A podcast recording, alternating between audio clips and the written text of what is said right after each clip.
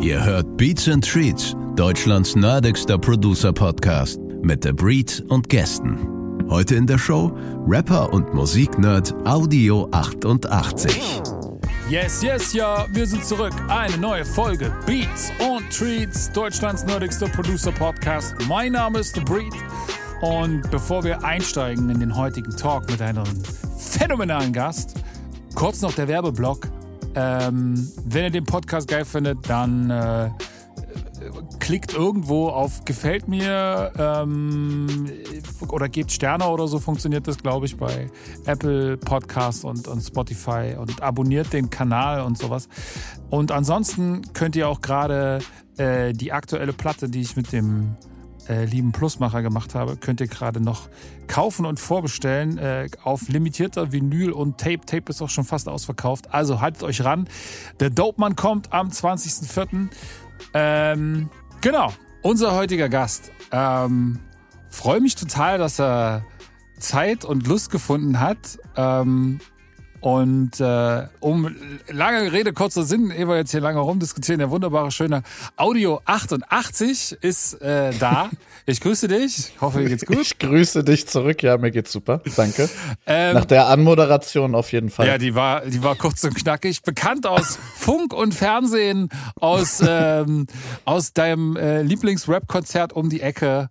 Ähm, man würde sagen Untergrundrapper, was aber irgendwie gar nicht so richtig stimmt, weil ihr ja äh, mittlerweile euch da schon messen könnt mit dem einen oder anderen ähm, Mainstream-Rapper, was äh, Chartposition und vor allen Dingen äh, ausverkaufte Touren angeht. Ich habe gerade gesehen ähm, oder habe verfolgt in den letzten Wochen eure Tour. Äh, mhm. Das war ja was war denn, was war denn da los, um es mal mit äh, so ganz, ganz schlechter äh, Stefan Raab-Attitüde zu sagen? Ähm, wie viele Leute waren da? Ihr wart zwei, drei Jahre nicht auf Tour, ne? Ihr wart 2020 genau. das letzte Mal auf Tour, dann kam Corona. Ähm, genau, während wir auf Tour waren, kam Corona und wir mussten die Tour abbrechen ah, nach ein paar Shows und nach Hause fahren. Ah, okay, ja. richtig, richtig, ja. okay. Und ist das jetzt äh, war das sozusagen die Shows von damals? Also jetzt natürlich nee. nicht dieselben Shows, aber ihr habt dann komplett einmal alles gecancelt nee, und das neu. War, genau. Das, wir haben vorher, als, äh, als Corona kam, waren wir auf der Platzangst-Tour. Das war so eine Tour extra nur in sehr kleinen Clubs. Ähm, oh, und wir wollten, richtig was für ja, mich auf jeden Fall. ja, weil wir halt so neue Songs ausprobieren wollten und wir, wir hatten halt Bock auf so eine kleine Clubtour und es waren wirklich so immer nur so maximal, ich glaube 300 Leute oder so. Mhm. War so das Größte, was wir da gespielt haben. Äh, dann kam aber Corona, wir mussten abbrechen und die, das war schon vorher angelegt als die große Tour zum Todesliste-Album. Die Tour hieß auch mal Tour des Todes zum Album. Wir haben sie insgesamt insgesamt viermal verschoben während Corona. Dann haben wir nach Todesliste noch ein Audio 88 und Yes ein Album rausgebracht mit Back im Game Volume 1 und dadurch war es dann auch die Tour für zwei Alben. Deswegen war es dann auch irgendwann die Reunion-Tour und nicht mehr die, die Tour des Todes. Und ähm, ich würde sagen, drei Jahre warten äh, haben sich gelohnt, war, war richtig geil. Äh, es war richtig voll, es war richtig laut. Und äh, es waren jetzt 21 Shows am Stück und äh, hat Spaß gemacht. Was waren das? Also, was wir, waren wären, aber jetzt, wir wären noch weiter gefahren. Das waren aber sozusagen jetzt nochmal, das war jetzt die größte Tour, die er jemals gespielt ja. hat von den Venues, Ja, genau. Ne? Das waren so. Ja, genau. Ich bin immer schlecht im Schätzen, das sah so immer nach so. Also das größte war jetzt das Finale Columbia Halle, da waren ähm, also 3500 gehen rein und 3000 waren da. Okay, das war also also kann man schon sagen, dass da bei 21 Shows wahrscheinlich rund um die 20 bis 30.000 Leute auf den Shows waren oder mehr sogar. Ja, das müsste ich jetzt durch. Was? Nee, ja. Sag doch ja. Müsste ich nach, sag doch ich, nicht, ja, ja, ich, ich glaube, es waren drei, drei Millionen Menschen genau. haben. Eigentlich war ganz Deutschland war da und ähm, die Dachregion. Ja, alle waren da. Äh, habt ihr auch gespielt in der Dachregion? Wart ihr? Ja, ja, wir haben in Zürich gespielt und in Wien. Ah, Wien? Aber das war's auch. Wien ja. ist aber auch immer so ein richtiger Arschlochritt, ne? Weil du musst dann so äh, ewig mhm. weit fahren und ja. meistens sind die Venues da dann trotzdem als deutscher Act immer nicht ganz so riesig. Äh, bei euch weiß ich nicht, aber äh, dass man, man spielt dann schon meistens vor weniger Leuten als jetzt in Deutschland. Dafür fährt man nee, aber Wien tatsächlich bei uns nicht. Da haben wir, da haben wir sehr äh, sehr treues Publikum. Also wir spielen auch eigentlich bei jeder Tour in Wien und es ist auch tatsächlich immer ein Highlight. Ich glaube, du sprichst gerade von der Schweiz. Ja, die, ja, aber die Schweiz ist nicht, ist nicht ganz so weit, weißt du so. Man kann das dann so Ja, mit okay. München und, und Stuttgart so und da kann man das irgendwie ganz gut verbinden. Aber nach Wien fährst du ja dann immer, äh, da bist du ja schon quasi fast äh, im Ostblock dann ganz weit. Äh, Mhm. so. Ja, Aber schöne ich Stadt. muss ja nicht fahren. Ich muss ja nicht fahren. Ja, stimmt. Daher Mit dem. Nightliner ist ja eh egal. Dann bist du ja, äh, verschläft Eben. man das ja.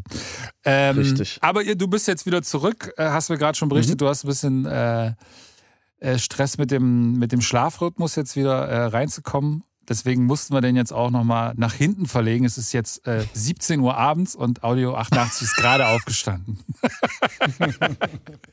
Nein, es ist um, ist um 11 Uhr früh. Wir wollen natürlich hier keine Fake News verbreiten. Ach, alles gut.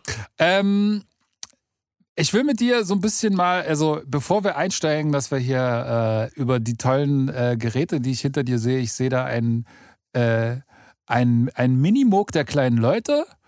Äh, ein, ein, Pol, ein Poly-D. Äh, ich habe die letzten zwei, drei Tage tatsächlich damit zugebracht, zu überlegen, ob ich mir auch einen, aber lass uns über die ganzen Synthesizer gleich reden.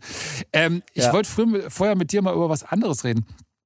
Ähm, jetzt Tour, quasi größte Tour ever. Ne? Man kommt zurück, äh, hat wahrscheinlich stolz ge geschwellte Brust. Ne? Ähm, Bei euch läuft's auch mit Albumverkäufen. Physisches Geschäft ist bei euch noch ein Ding, was tatsächlich krass gut läuft. Ja, ihr habt da euch einfach über Jahrzehnt ein Jahrzehnt äh, eine, eine äh, krasse Fanbase irgendwie aufgebaut.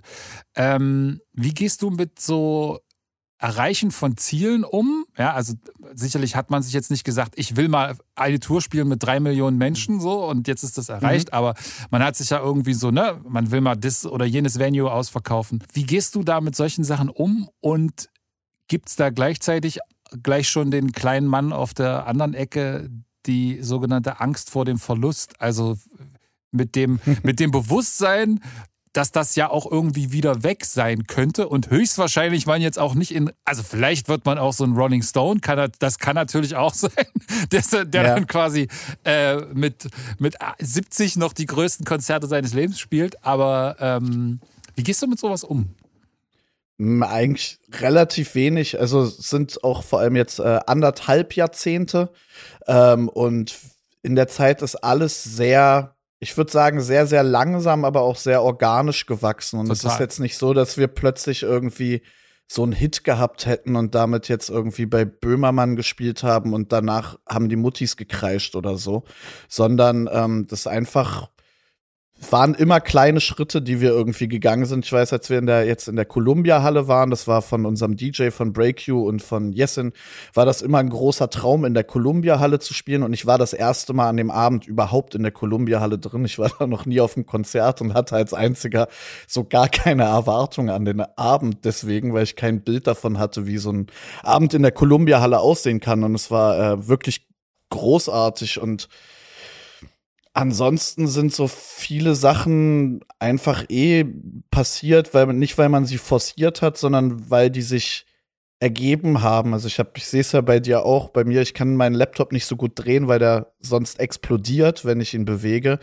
Ähm, aber ich habe da auch eine goldene Schallplatte stehen, die ich aber natürlich für KIZ bekommen habe und nicht irgendwie für was eigenes, aber das ich hätte jetzt niemals gedacht, dass ich jemals irgendwie eine goldene Schallplatte besitzen werde, aber dann habe ich halt irgendwann eine bekommen und ist jetzt aber auch nicht so, dass ich denke, geil, wann wann kommt die nächste, sondern ich sieht sieht ziemlich gut in der Wohnung aus. So, ich äh, freue mich freue mich drüber, aber so wir waren jetzt auch auch so mit so Chartpositionen, das ist ja also wissen ja alle, dass das auch nur Hokuspokus ist und dann am Ende darum geht, in welcher Woche du jetzt halt releast. Und wenn du jetzt in der ersten Januarwoche was veröffentlichst, dann machst du das halt, weil du weißt, dass keiner da sonst veröffentlicht und du dir vielleicht eine leichte Eins holen kannst oder so. Aber ähm, dass wir, dass wir das, was wir bisher mit irgendwie der Art von Musik, die wir machen, irgendwie, dass es überhaupt so weit gekommen ist, hatte ich jetzt bisher selber nicht so auf dem Schirm und hatte auch jetzt nicht so die großen Ziele. Ich freue mich nur, dass es, dass es läuft. Mhm. Aber, ja. aber es gibt jetzt sozusagen nicht die Gedanken daran, äh, weil das passiert ja dann schnell. Ne? Man hat dann irgendwas, ähm, dann kommt das Geld irgendwie monatlich rein, ja, man ist irgendwie unabhängig. Ich meine jetzt gar nicht mhm. so dieses, der Verlust von, äh, oder die Frage ist, was wäre dann schwieriger, ne? Der, der Verlust von dem, ich sag mal, äh, den Annehmlichkeiten der, des Berühmtseins mhm. und de, de, der, des Feedback der Fans, das, ne, was einen natürlich irgendwie mhm. das Selbstbewusstsein stärkt oder plötzlich vielleicht wieder in einen äh, normalen Job zurückgehen zu müssen. Ähm, mhm. so, Gibt es da so Gedanken? Also äh, irgendwie, denkt man an sowas nee. immer nach? Nee, ich also versuche ich nicht, aber also versuche schon oder nicht versuche abseits des des Musikmachens ähm, hat sich ja auch so ergeben, dass wir unsere Musik halt selbst veröffentlichen. Ähm, wir betreiben Label selbst und machen auch insgesamt viel selbst. Ich ähm, helfe auch anderen Leuten öfter bei Fertigstellung von Produkten, Alben, äh, was, was auch immer. Ähm, und könnte mir schon vorstellen, auch irgendwann halt einfach als Labelbetreiber irgendwie mich vielleicht irgendwo zurückzuziehen, wenn ich entweder wenn ich keine Lust mehr drauf habe oder wenn die Leute keine Lust mehr auf das haben, was ich irgendwie sage oder machen will. Ähm, aber jetzt zurück in irgendeinen Bürojob also ich hoffe es halt nicht, natürlich nicht. Ja, ja, okay. Ich, äh, bei mir ist es ja manchmal so, ich, ich denke ja so die ganze Zeit, dass ähm, ich einfach nur hoffe, dass, dass keiner da draußen irgendwann mitkriegt, dass das, was ich da mache, dass ich das eigentlich gar nicht kann. Und das ja. so die, die unter, so dass irgendwie die ganze Zeit irgendwann einfach einer reinkommt und sagt so, so, also jetzt, äh, jetzt machen Sie wir mal, aufgeflogen. jetzt machen wir mal Schluss damit. Das ist ja, das ist ja jetzt ja Quatsch. Äh, wir lassen das mal so. Sie können das ja nun offenkundig nicht. So, weißt du, so DDR-mäßig. Kommt dann einer und dann zieht ja so den, den, den Schein den, den ja. Musikproduzentenschein und sagt, so, jetzt können Sie das nicht mehr. Ihr Gewerbe ähm, ist geschlossen, die, Herr Breed. Genau, so ein bisschen ist die, ist, das ist so ein bisschen trotzdem so eine völlig absurde, aber äh, wie, so ein, wie so ein tiefer Subbass, der so die ganze Zeit runter mitschwingt und mal lauter wird und mal in der Kick völlig verschwindet, äh, aber äh, so, keine Ahnung. Ähm, nee, nee, habe ich, hab ich tatsächlich nicht so laut im Hinterkopf, weil vielleicht eher so, dass ich fünf Jahre lang dachte, warum, warum sind wir noch nicht da? warum? also warum seid ihr noch nicht äh, bei dem Erfolg oder warum seid ihr? Ja. Genau. Ja. Also hast, ja. du hast, hast du schon das Gefühl so, ey, äh, was ist denn jetzt? Warum, warum kriegen wir das Stück vom Kuchen noch nicht, was uns eigentlich zusteht?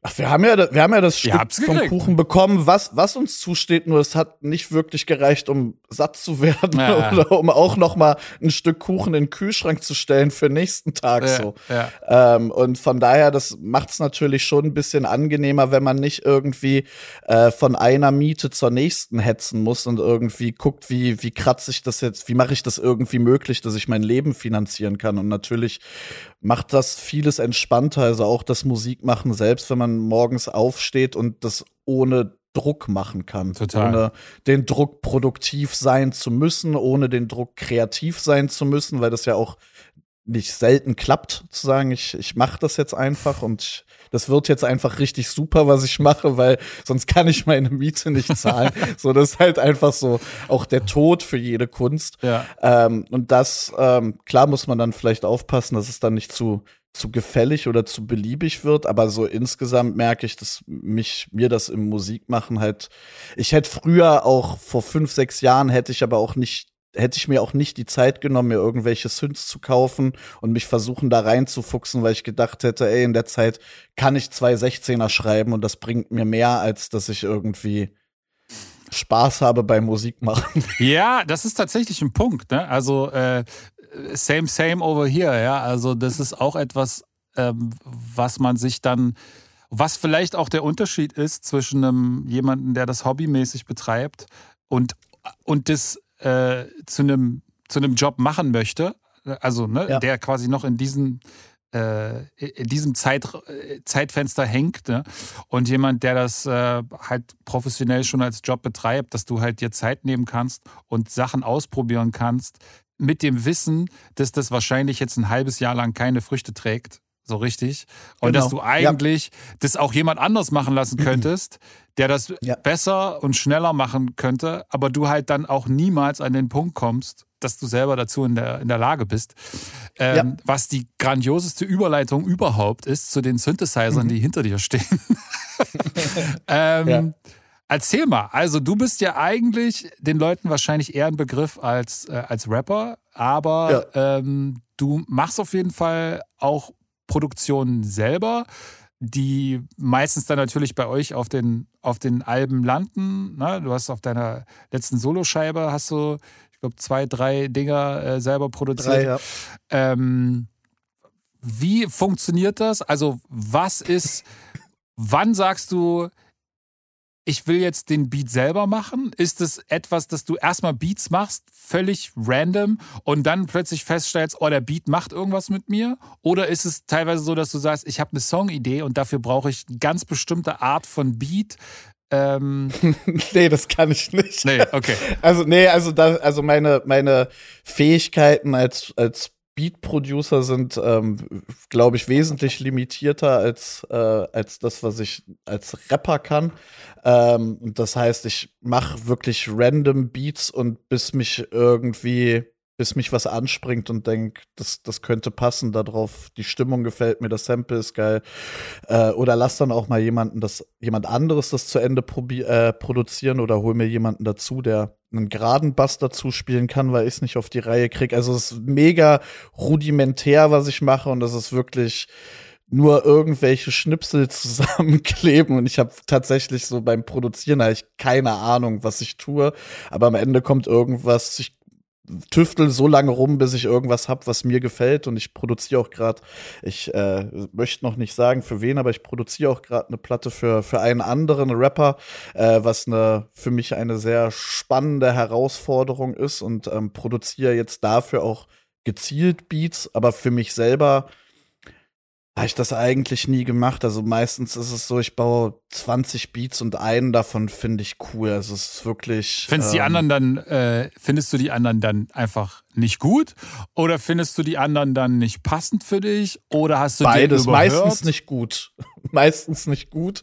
Ähm, manchmal sucht sich dann aber jemand anderes irgendwie einen raus und ich, also ich bin auch nicht so gut im Ausproduzieren. Also meistens ist es einfach nur ein Loop, Mhm. den ich baue und wenn der Loop mir nicht reicht, um drauf zu schreiben oder dass ich dass ich das länger hören will als zehn Minuten, dann ähm, verwerfe ich das auch und mache einfach den nächsten, bis mich irgendwie was anspricht. Manchmal hole ich dann auch so alte Sachen raus und finde es dann nach mit einem Jahr Abstand plötzlich cool, was ich gemacht habe und hat mich aber an dem Tag nicht so überzeugt. Aber das ist tatsächlich noch so ein eher so ein Spielplatz und ich mach's ja einfach, also weil es mir, weil es mir halt auch Bock macht. Mhm. So, Ja, voll. ähm, das ist ähm, So ein bisschen auch als. Versuch es noch so ein bisschen als Hobby zu, zu betrachten, damit halt äh, man da nicht auch direkt, ähm, naja, Geld im Hinterkopf hat oder, oder Arbeit eher, ähm, dass das irgendwie jetzt der Job ist, ähm, dass man jetzt irgendwie Beats machen muss, sondern äh, ich weiß, ich könnte auch weiter Musiker sein und mein Musikerleben leben, ohne dass ich irgendwie hier einen Zünd stehen habe und ohne dass ich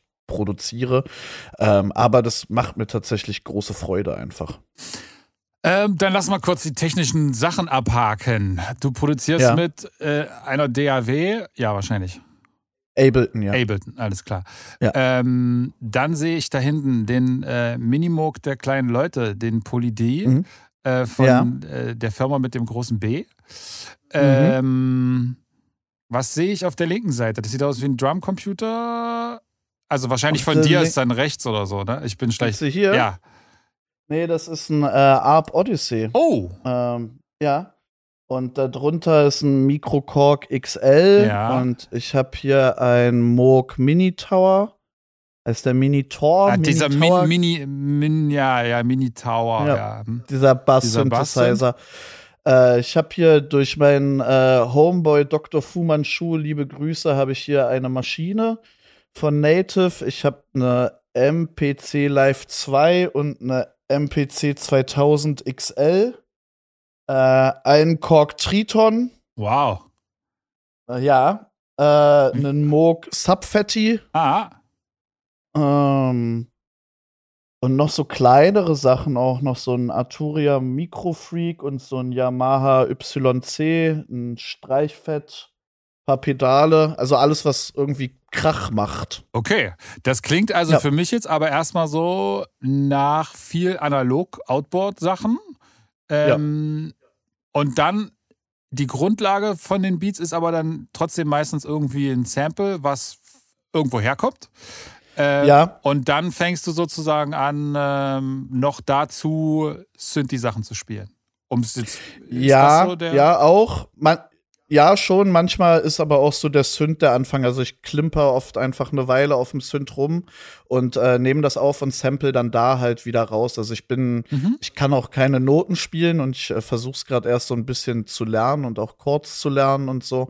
Aber ähm, es ist viel einfach Try and Error irgendwas machen. Also ich glaube, wenn man meine Beats hört, dann äh, weiß man, dass ich jetzt nicht so mega viel Wert auf eine ausgetüftete Melodie lege, sondern es äh, kann rumpeln und es sind meist eher so kurze Fragmente, die, die sich wiederholen.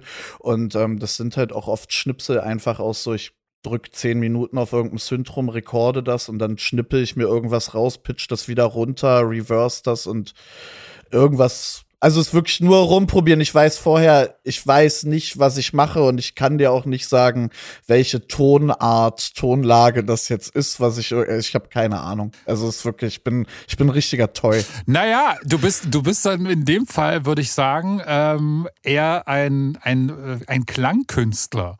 So, ne? Und wenn wenn ich wenn ich die die Sachen von dir höre, dann ist das auch so ein bisschen das ähm, was so mein Gefühl ist. Ne? Es geht halt da sehr viel um um, um na, Vibe ist, ist äh, immer so ein Totschlagwort, aber ähm, es, es, ist, es ist tatsächlich eher so eine gewisse eine Stimmung. Eine Stimmung, ja, und auch eine gewisse Distorsion, nenne ich es mal, ja. Also so ja. ähm, und das, und das macht total Sinn, wenn man denn das Setup da bei dir sieht. So, ich kann, und das klingt für mich auch total spannend. Ähm, ich habe ja selber ja auch viel äh, äh, ja, ja. Kram rumstehen. Ähm, und genau dieses, dieses äh, sich zehn Minuten lang an den Synthesizer setzen und einfach nur so eher so Knobs drehen und äh, einfach warten, was dann so passiert.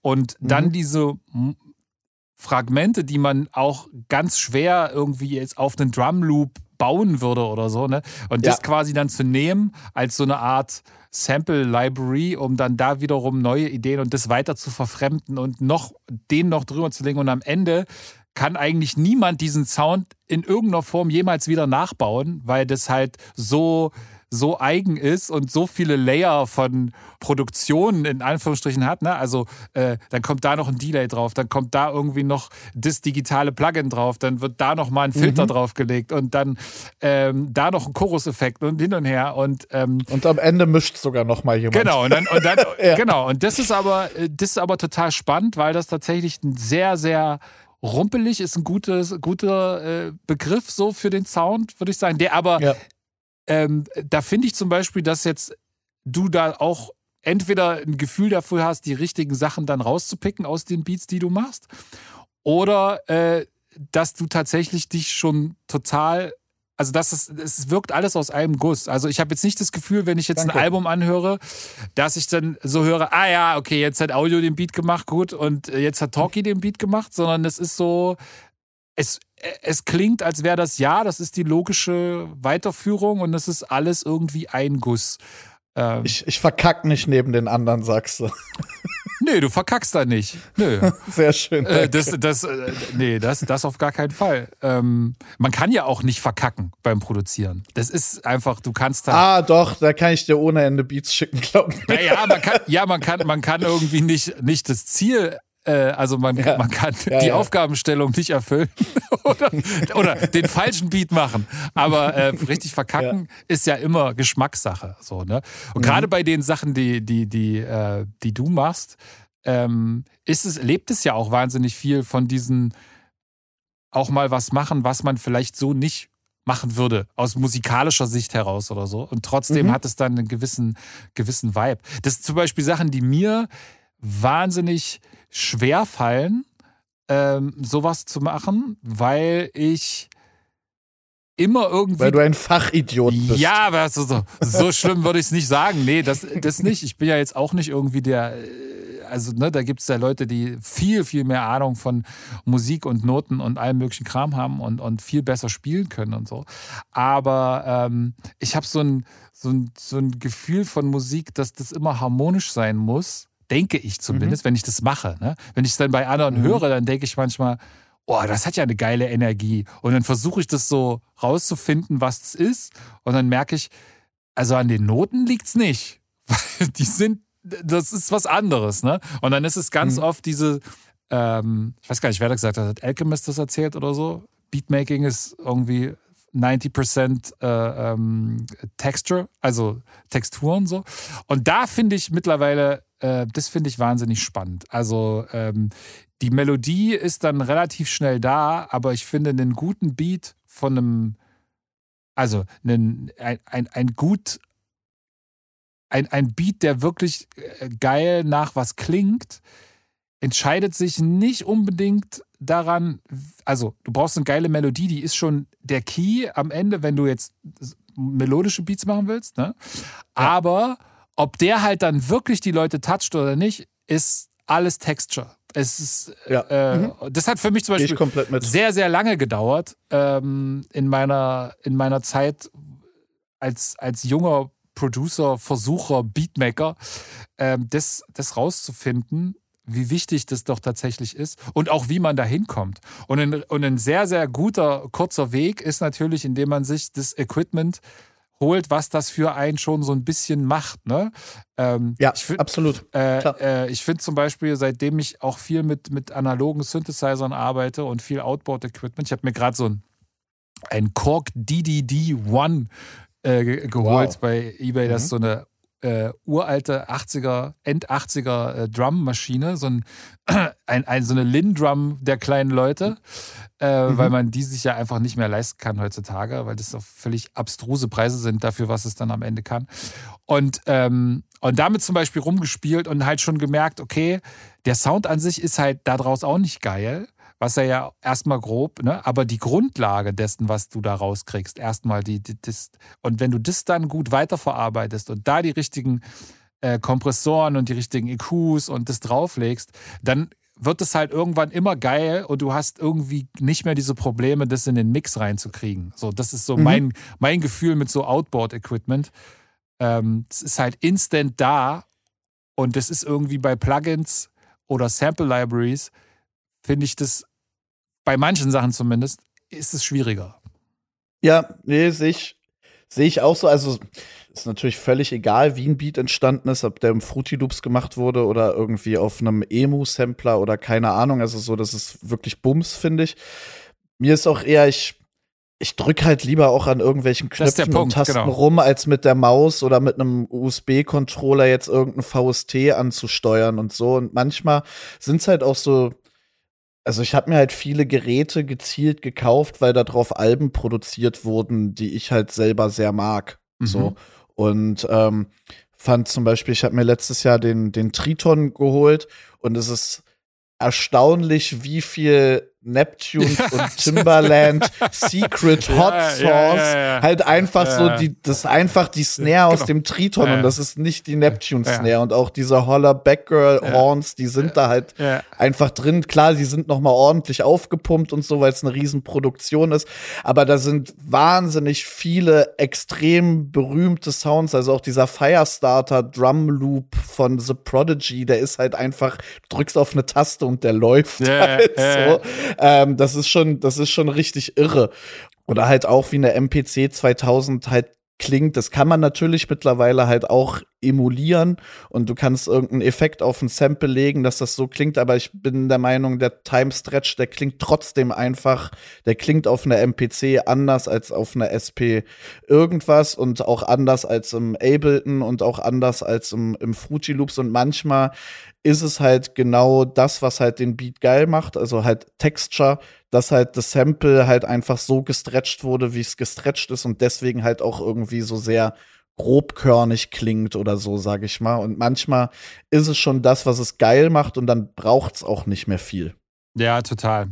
Also, ähm, genau das, was du sagst, auch die, die, dieses Hands-on, ne, ist halt was ganz anderes. Und auch, wenn du für keine Ahnung, wenn du irgendwo ein Free-Plugin runterlädst oder selbst wenn du dafür irgendwie ein bisschen Geld bezahlt hast, du klickst dich am Ende durch die Presets durch, du machst da so ein bisschen hin und her, aber du hast eigentlich gar keinen Bock, dann irgendwie noch in das dritte Untermenü zu gehen und zu gucken und zu Auf tweaken. gar keinen Fall. Wenn du aber dir, wenn du zum Beispiel so eine Maschine hast wie den, ähm, wie diesen äh, Poly-D hinter dir, ne, der, Ja. der ja komplett analoger Schaltkreis ist ähm, und mit dem kannst du ja nicht mal ein Preset speichern. Das heißt, also du musst den Sound irgendwie immer wieder recallen, wenn du ihn nochmal benutzen willst. Und wenn du neuen willst, musst du dran rumschrauben. Und das bringt dich halt einfach in so einen Zugzwang, dich tatsächlich irgendwie mal mit äh, subtraktiver Filtersynthese auseinanderzusetzen, um jetzt hier richtig hart äh, Fachwissen zu spreaden.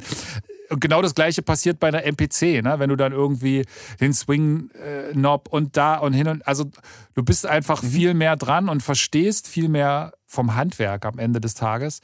Ähm, und ich glaube, das führt auch dazu, dass du zu anderen Ideen kommst, als äh, in so einer DAW VST-Welt, die total geil ist. Ich mache zum Beispiel jetzt, Ja, ja. ich habe jetzt gerade zum Beispiel, sitze ich an einem Film und, und da ist es, und den habe ich, der hat auch so einen 80-Sound und da habe ich mir quasi vorgenommen, ganz viel mit, äh, mit äh, Profit und Moog und allem Möglichen zu arbeiten und, und mir noch ein Juno geholt und so und habe das auch gemacht. Und dann stellst du aber fest, dass du dich halt so sehr schon an diese digitale Arbeitsweise gewöhnt hast, die gerade bei einer Filmsache, weil du dann ja ständig in die Sachen rein musst und dann wird irgendwie, heißt es plötzlich, fuck, der muss jetzt anderthalb Sekunden später enden, der Cue, und dann musst du irgendwie das ganze Ding nochmal zwei okay. BPM schneller machen ab da und so. Und dann fängst du irgendwie an, im Nachhinein stellst du dann fest, fuck, wie war denn der Sound?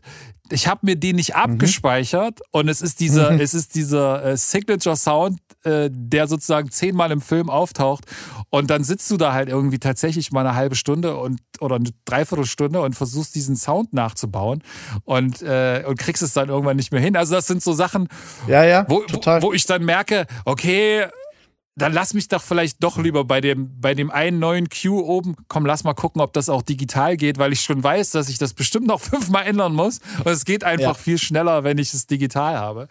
ist auf jeden Fall äh, Segen und Fluch. Also ich finde, es hat schon oft einen Vorteil, sich so ein, also bei einem Film ist natürlich schon jetzt was ganz anderes, aber so bei, bei Beats, ich glaube, es ist manchmal ganz gut, sich so ein bisschen zu limitieren Voll. und sich nicht halt jede Möglichkeit offen zu lassen.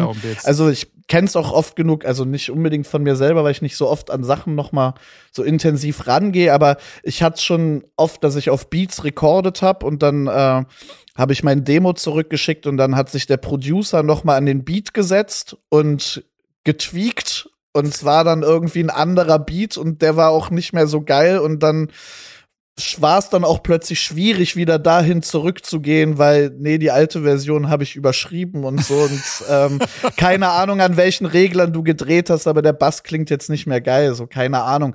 Und wir hatten es auch bei Todesliste war das beim, beim Beat von Cottbus, da ist halt dem, dem Producer Yannick, dem ist so ein Plugin komplett abgeschmiert und zwar so bevor wir bouncen konnten und das war wir haben da mehrere Wochen, haben da Jessin auch viel Zeit investiert, da irgendwie das zu rekonstruieren, wie halt dieser, dieses Main-Synth-Plugin halt klang, weil ähm, das war ein riesen Pain in the Ass und wenn man es äh, einfach aus einem analogen Gerät einmal abgesampelt hätte und es als Audioclip gehabt hätte, dann wäre alles cool gewesen.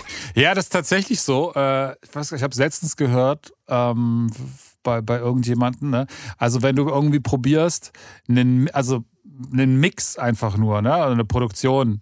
Also wenn ich probiere, Produktionen aufzumachen, die ich irgendwie vor zwei, drei Jahren gemacht habe, dann kannst du sicher sein, dass da auf jeden Fall 27 Fehlermeldungen kommen und ja, nee, das Plugin finde ich nicht, das hin und her, obwohl ich für alles bezahlt habe und alles irgendwie, ne? So, dann heißt, dann das heißt, ich- Zwinker. Nein, tatsächlich. Nein, Mittlerweile ja. Ja, ich Mittlerweile glaub ich so glaub ziemlich dir, für alles, alles glaube ich.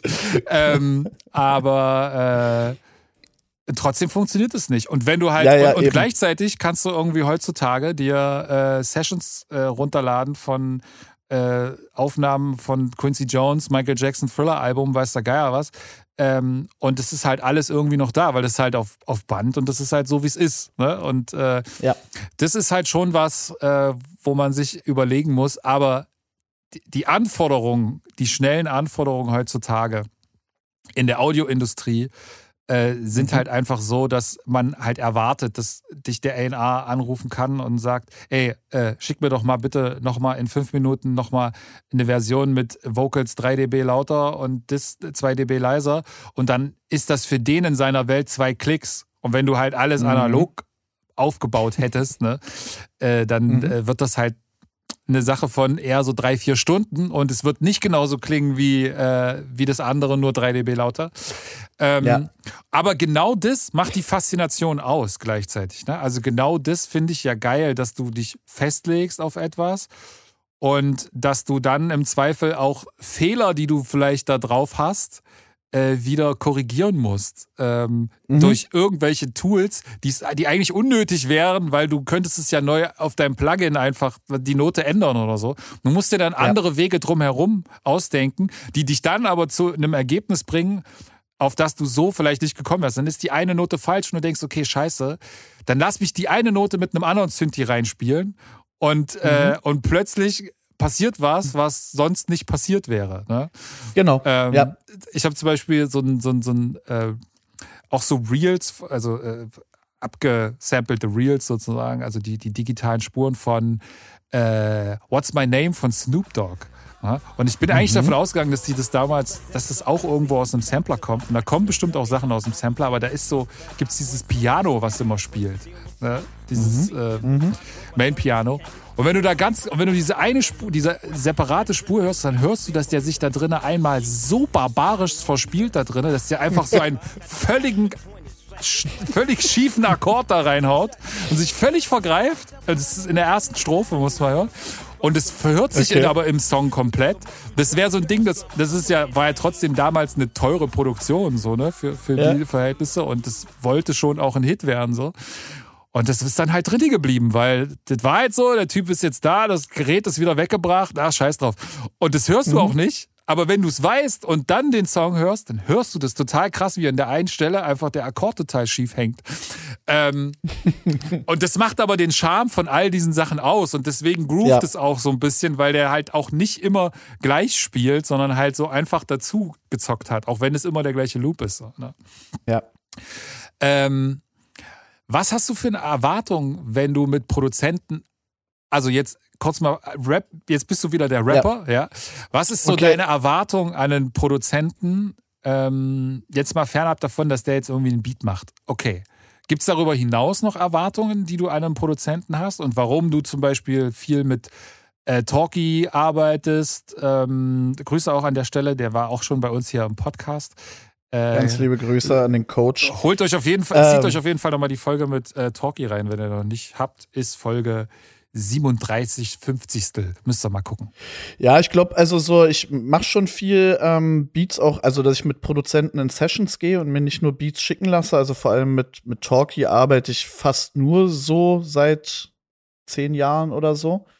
Ähm, Erwartung ist eigentlich erstmal, dass man sich gut versteht. Also so, ich finde, menschlich muss es, Mhm. also wenn man zumindest in der Session zusammen ist, dass es sich nicht wie Arbeit anfühlt und man macht jetzt irgendwie ein Produkt, sondern dass man einfach versucht, zusammen irgendwie ähm, was Geiles zu erschaffen. Und ich finde es ich find's auf jeden Fall schön und das schafft halt Talkie tatsächlich ziemlich oft, dass der mich ähm, als Produzent aus meiner Komfortzone holt und mir nicht einfach äh, ein 70 BPM Beat mit mit Moll-Piano hinklatscht und sagt hier hier das passt doch, das ist doch Audio 88 Sound, ähm, sondern halt auch mal vielleicht was macht mit einem mit einem Tempo, was jetzt eigentlich nicht irgendwie das ist, wo ich mich als erstes drauf stürze äh, und man viel, also ich gerade mit Produzenten probiere ich viel rum.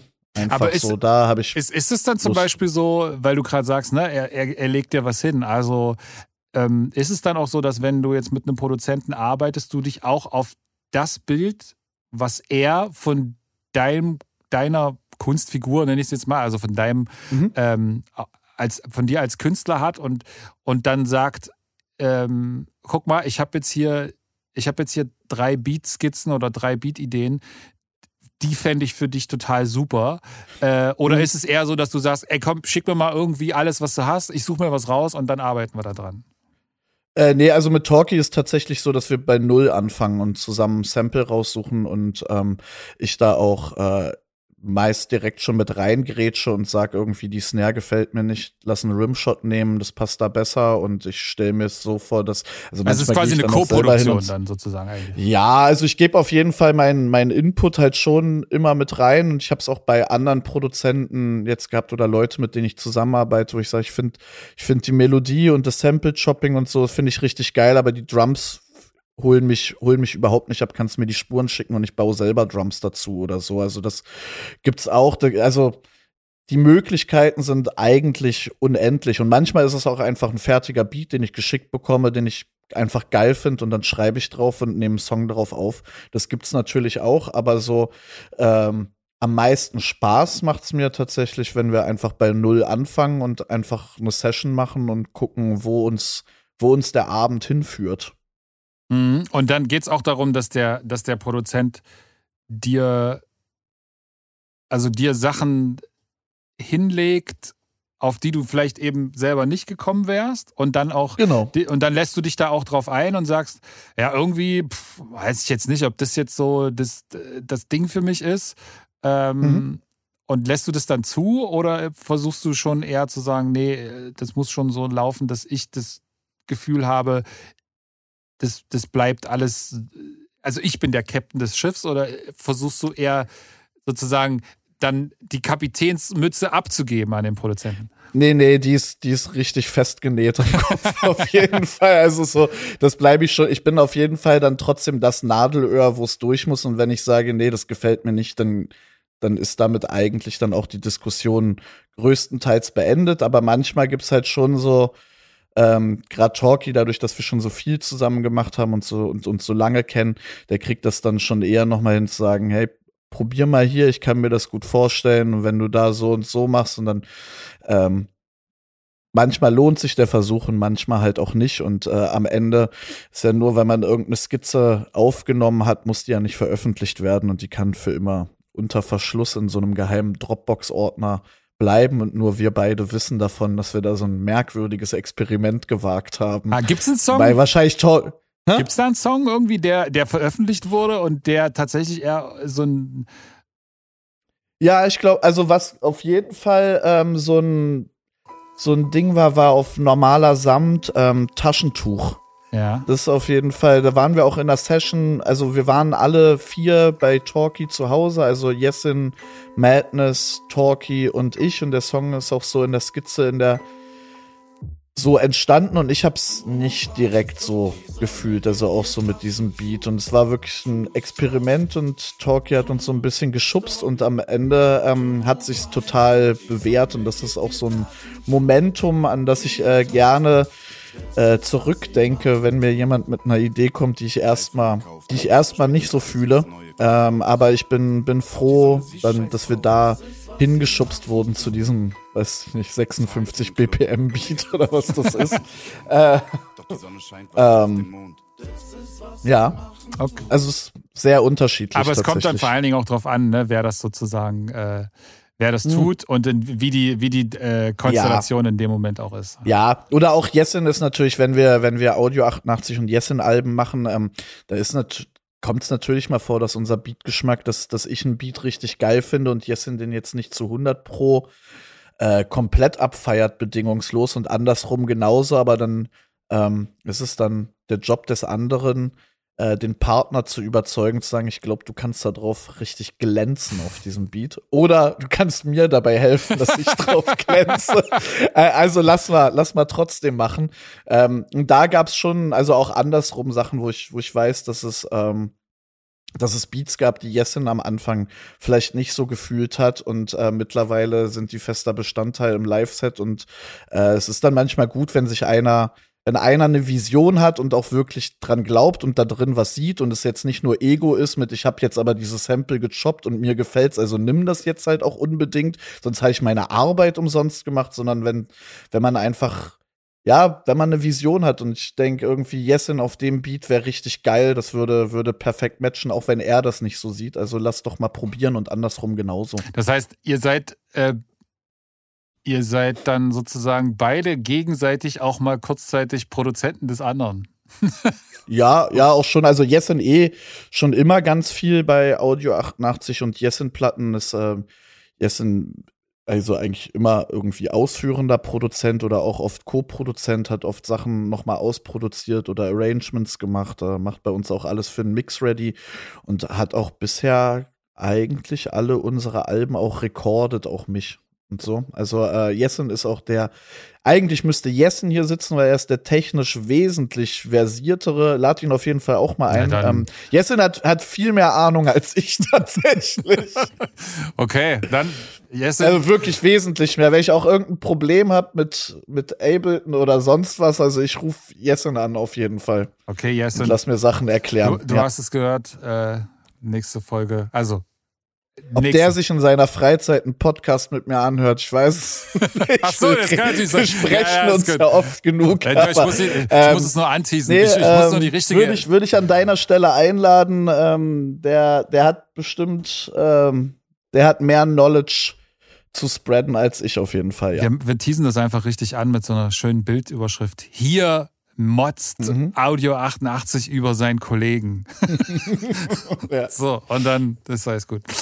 Ähm, ihr seid aber mal so in Bootcamps, nenne ich das mhm. jetzt mal. Ja. ja. Äh, ja. Ist eine Sache, die ich tatsächlich auch sehr spannend finde. Habe jetzt öfter mal bei mir so eine Art Bootcamps, weil ich mir ein ganz gutes Setup hier äh, mit einem recht großen Raum und alles ganz ganz entspannt. Das heißt, es ist auch so ein bisschen halb auf dem Land. Und ähm, kenne das aber, weil für mich ist es dann ja kein Bootcamp, weil ich bin ja dann trotzdem bei mir. So, ne? Mhm. Ähm, kann mich aber auch entsinnen, früher solche Sachen öfter mal gemacht zu haben, dass man tatsächlich sagt, man, man fährt jetzt mal für ein paar Tage irgendwo hin, jetzt auch nicht in ein Studio, sondern in irgendetwas anderes, wo man sich dann so ein, so ein Setup hinbaut, was ähm, natürlich bei weitem nicht so professionell ist, aber wo man halt schnell mal Ideen einfach entwickeln kann. Das macht ihr ja. relativ häufig, ne? Also ihr seid da ja. öfter mal, äh, habe ich gehört, in, in in äh, Polen unterwegs gewesen und so. Was ist da das Wichtige? Also was muss unbedingt mit sein äh, am, am technischen Equipment, damit es mhm. irgendwie reibungslos funktioniert? Laptop, Laptop, Mikrofon, Boxen, MIDI-Keyboard. Im Prinzip reicht es als Setup. Das heißt, da geht es dann aber eher darum, auf bereits bestehende Beat-Ideen was auszumachen oder geht es dann auch darum, Sachen ja, vom Scratch zu machen? Also wir hatten auch schon mehrere Sessions mit Talkie, dass wir mit dem, ne, also wir haben es bei normaler Samt gemacht, ähm, da waren wir auch eine Woche weg. Da haben wir uns so ein Haus in Polen gemietet. Ähm, da hat Talkie auch dort vor Ort Beats gebaut. Der hatte damals, ich glaube, noch seine MPC 1000 mit und hat damit noch produziert. Ähm, haben aber jetzt auch bei Back im Game Volume 1 waren wir auch eine Woche mit Talkie weg und da sind auch Songs von null entstanden, aber der hat dann halt einfach schon Samples irgendwie viel mit, äh, mhm. äh, sich vorher Samples recordet und dann brauchst du ja im Zweifel geht's halt auch mit nur einem MIDI-Keyboard mhm. halt einfach und dann hast du halt keinen Outboard. Also ich glaube, Talkie hat eh kein, kein externes Equipment großartig. Also bei sich im Studio in Berlin, aber bei sich in Amsterdam eigentlich auch nicht. Und äh, ich glaube, mittlerweile spielt er fast alles sogar noch über die Laptop-Tastatur ein. Also brauchst nicht mal das MIDI-Keyboard. Ähm, aber eigentlich brauchst du es wichtiger, irgendwie rauszukommen und von seinem von seinem Alltag ein bisschen Abstand zu nehmen. Also ich habe ja bin ja auch gerade bei mir zu Hause, während wir sprechen und ich habe mein mein Studio, meinen Arbeitsplatz zu Hause und ich mache ja auch Sessions über auch mal ein paar Tage, dass jemand zum Beats bauen vorbeikommt, aber das ist trotzdem bei mir zu Hause und ich habe hier trotzdem meinen Abwasch und ähm, habe trotzdem irgendwie Dinge zu erledigen. Und wenn ich aber sage, ich bin jetzt eine Woche raus, ich fahre äh, aufs Land, um Musik zu machen, dann kann ich, äh, habe ich weniger schlechtes Gewissen, halt auch mal einfach das Handy wegzulegen und halt nicht E-Mails sofort zu bearbeiten. Äh, man ist ja trotzdem selbstständiger und muss sich um irgendeinen Kram kümmern und wenn die Krankenkasse was will, dann muss man springen, weil ansonsten wird man erschossen. Ähm, Zu Recht. Du, ja.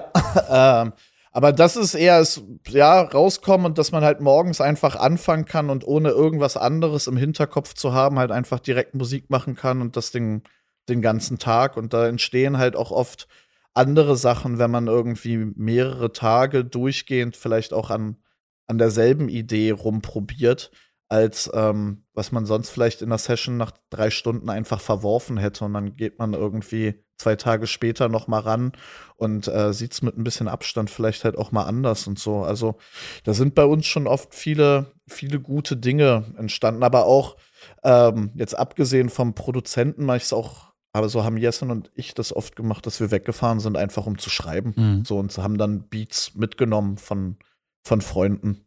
Und ähm, wie hoch ist dann da so die, also wie hoch ist da die Trefferquote? Ist das dann. Äh, Diesmal ist ziemlich ja. hoch tatsächlich, ja. ja. ja. Deswegen machen, also deswegen machen wir es auch, weil es sich meist lohnt. Also ich glaube dann von Beckham Game, also wir sind mit so halben halben Songs viel hingegangen. Also, dass so der Beat schon grob stand und dann gab es eine Strophe von mir und Jessin musste noch eine dazu schreiben und dann haben wir zusammen geguckt, was macht man bei der Hook oder so. Manche Sachen haben wir dann bei, bei Null angefangen, aber ähm, meist schon so, dass so pro Tag eigentlich auf jeden Fall ein Song bei rumkommt und wenn du dann fünf Tage irgendwie was machst, hast du fünf Songs. Das ist schon, Finde ich als Ausbeute nicht schlecht. Mhm, auf jeden Fall. Aber das heißt, es ist sozusagen immer eine, eine, äh, eine Mischkalkulation. Das heißt also, ihr habt Songs, die komplett bei euch zu Hause entstehen, äh, ne? Mhm. wie auch immer, ja. äh, oder, oder ja. remote. Ja, jeder arbeitet an seinem Teil ein bisschen. Und dann ja. führt ihr das nochmal zusammen für eine Session, um dann noch das, was noch fehlt? Oder ist das was, was eher am Anfang passiert und dann? Es ist wirklich komplett unterschiedlich. Also auch wie Songs entstehen bei uns oder bei mir. Also es ist, manche Sachen brauchen richtig lang und liegen richtig lang, weil irgendwie so die, die zündende Idee fehlt, wie man es irgendwie auf 100 Prozent kriegt und es ist die ganze Zeit nur so auf 80 Prozent und irgendwas fehlt und manchmal braucht man da einfach ein bisschen Abstand und merkt, es ist, es ist einfach nur die Snare, die ausgetauscht werden muss. Ähm, aber wir haben auch Songs, die entstehen, dass ich zu Hause bei mir sitze, meine Strophe schreibe, ich schicke das Jessin und dann schreibt Jessin weiter und äh, wir haben uns nicht einmal gesehen irgendwie in der Entstehung der Songs. Das gibt es auf jeden Fall auch. Ähm, genauso wie wir aber auch in eine Session gehen und anfangen und am Ende ist der Song komplett fertig irgendwie am Abend. Das gibt's genauso. Also so, da gibt's kein, ähm, kein Rezept, was sich irgendwie bewährt hat wir können einfach alles. Ja, das ist, das ist immer super. Aber ist das, ist die, diese Sessions finden die eher statt, um die Platte abzuschließen oder ist es eher so die, die Kick-Off-Phase, um erstmal was. Hatten wir beides schon. Ja. Hatten wir tatsächlich. Also bei Back im Game war es die, war's die Fertigstellungsphase. Ähm, bei Todesliste war es aber auch eher eine Kick-Off-Sache. Da sind wir nur zu zweit weggefahren, um zu schreiben. Und da hatten wir, glaube ich, erst so drei Songs, die sich so aber angehäuft haben, die wir einfach hatten.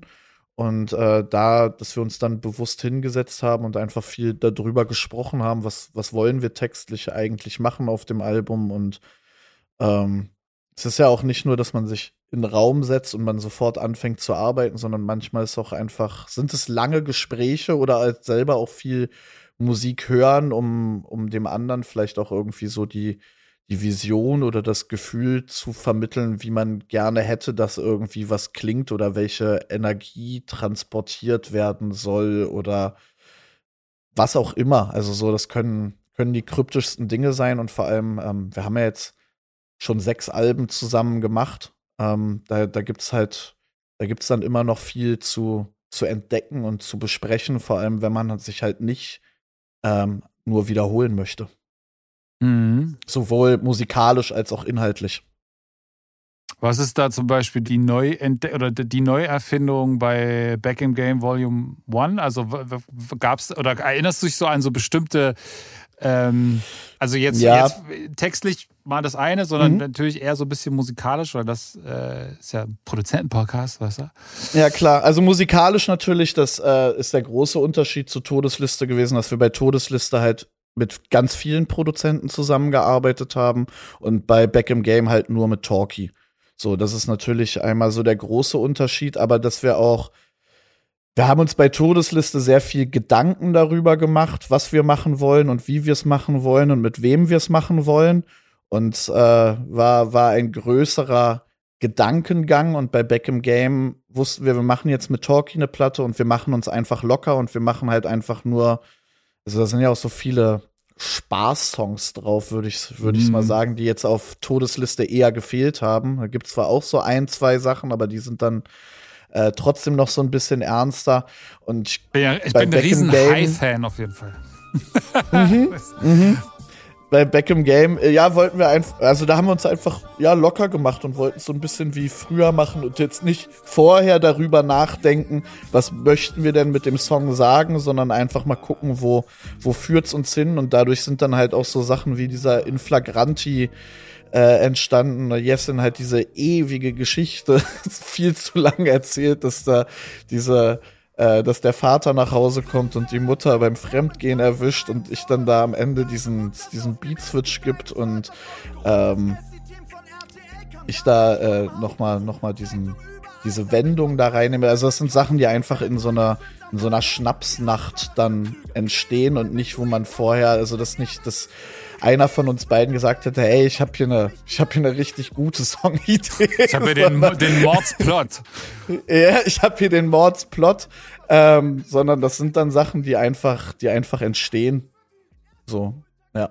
Ja, aber ähm, dass ihr jetzt irgendwie da musikalisch gesagt habt, äh, keine Ahnung, wir müssen da jetzt, es soll jetzt düsterer werden oder langsamer oder moderner oder irgendwas, äh, das äh, gab es jetzt nicht, sondern es war einfach nur, es soll mehr Talkie sein. Ja, genau. Also der Talkie bringt ja, bringt ja selbst schon äh, einen sehr eigenen Sound mit. Ähm, da wäre es ja jetzt auch Quatsch gewesen, wenn wir gesagt hätten, komm, wir machen mit Talkie ein Album, es soll aber nach 80s Elektro klingen. Ähm, das wäre wär einfach die falsche Besetzung gewesen, sondern wir wollten ja auch so ein bisschen zurück zum normaler Samt-Feeling. Da haben wir uns halt auch nicht so viel Gedanken darüber gemacht, was wir machen, sondern haben einfach zu dritt Mucke gemacht und halt einfach viel, viel gelacht dabei. Also so, ich glaube, das so insgesamt, wenn es gemeinsame Musik machen Spaß macht, dann kommt auch in der Regel was Cooles bei rum.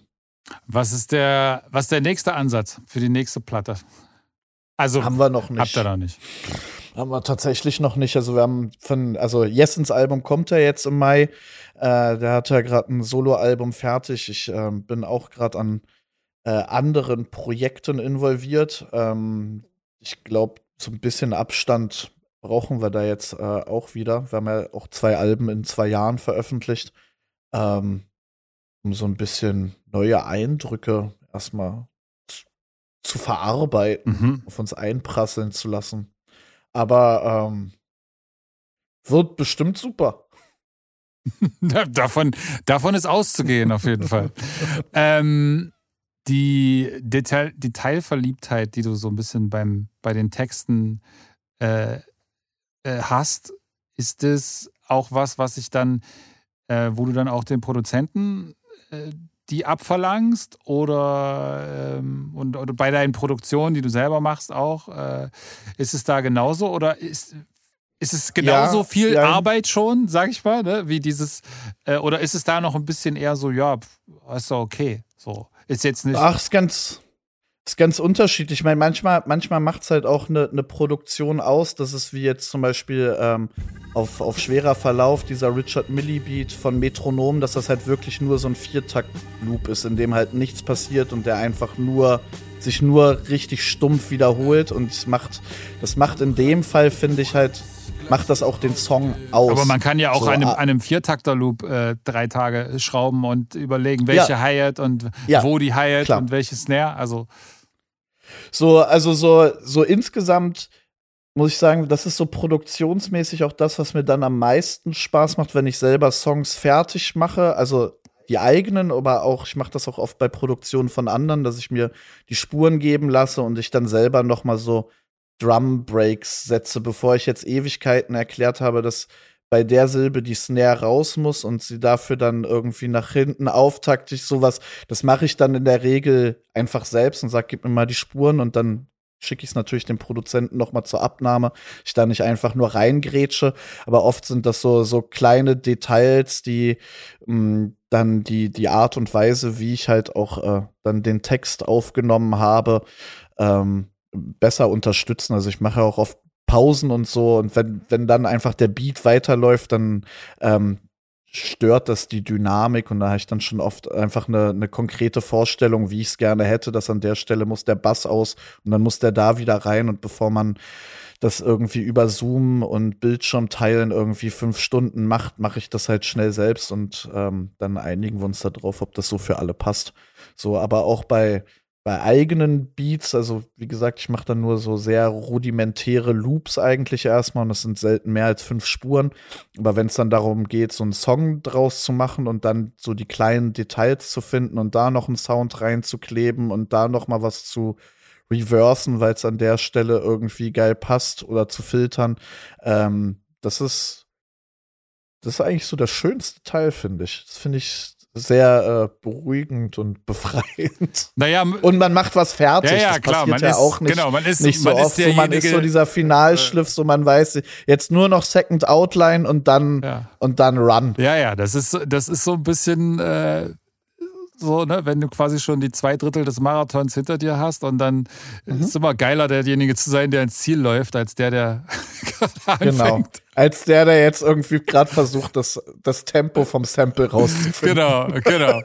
ähm, da weiß und sich dann wundert, dass es Dreivierteltakt ist, ja. Ja, man ist dann, man ist auf, ja, aber ich total, ich fühle das auch. Ich äh, mache das auch sehr gerne, so dieses Finale nochmal, äh, mhm. auch so zu gucken, was passiert in den Vocals, was rappt er da, okay, kann ich das mit irgendeinem Soundeffekt noch unterstützen? Gibt also mhm. so, also einfach Kleinigkeiten, die dann aber so ein Song ja.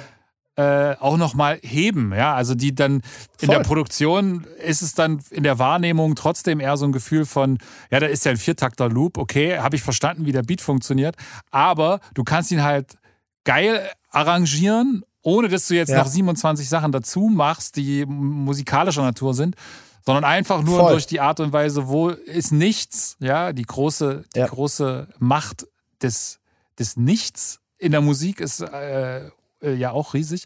Und du kannst den Song aber auch irgendwie langweilig machen und dann ist der Beat zwar irgendwie geil, aber der Song ist nicht so 100% geil, weil ja. äh, da halt auch nur einer drüber rappt, so ein bisschen. Ne? Und ähm, da kann man sehr viel äh, rausholen, auch vielleicht ne, bei einer, aus einer Performance, die jetzt vielleicht nicht ganz so souverän vorgetragen ist, mhm. ja, und die dann mhm. irgendwie deswegen, aber weil sie so wie sie arranged ist, ähm, dann wieder total Sinn macht, ne? weil, weil man ja. Platz schafft oder was auch immer. Ähm, ja, das macht, man kann sich dabei aber natürlich auch sehr verlieren und ich finde trotzdem immer den Absprung zu schaffen, ist dann auch so, mhm. ein, so ein Ding. Also zu sagen, okay, wann ist es genug und wann ist jetzt zu viel.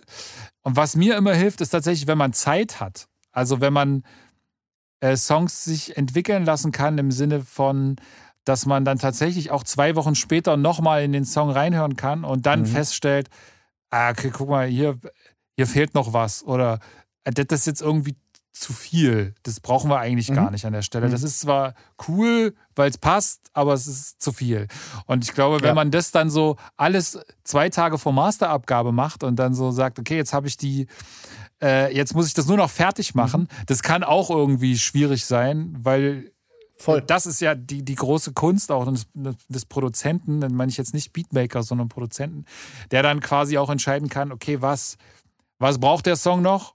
und was braucht er vielleicht auch nicht und was muss noch weg und so. Und äh, dafür brauchst du immer so ein objektives Gehör. Und das ist ja. spätestens nach fünfmal Hören vom Song ist es weg. So. Und das wieder immer zu rebooten, das, das hat lange gedauert für mich, da hinzukommen, dass man das dann auch kann, äh, vielleicht eine Stunde später schon. Ne? Mhm. Aber geiler ist mhm. natürlich, wenn du irgendwie eine Woche dazwischen hast und 27 andere Songs, die du machst und dann wieder zurückgehst zu dem.